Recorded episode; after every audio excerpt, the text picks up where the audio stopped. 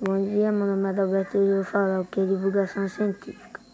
Divulgação científica passa o conhecimento científico através de, um, de uma linguagem fácil.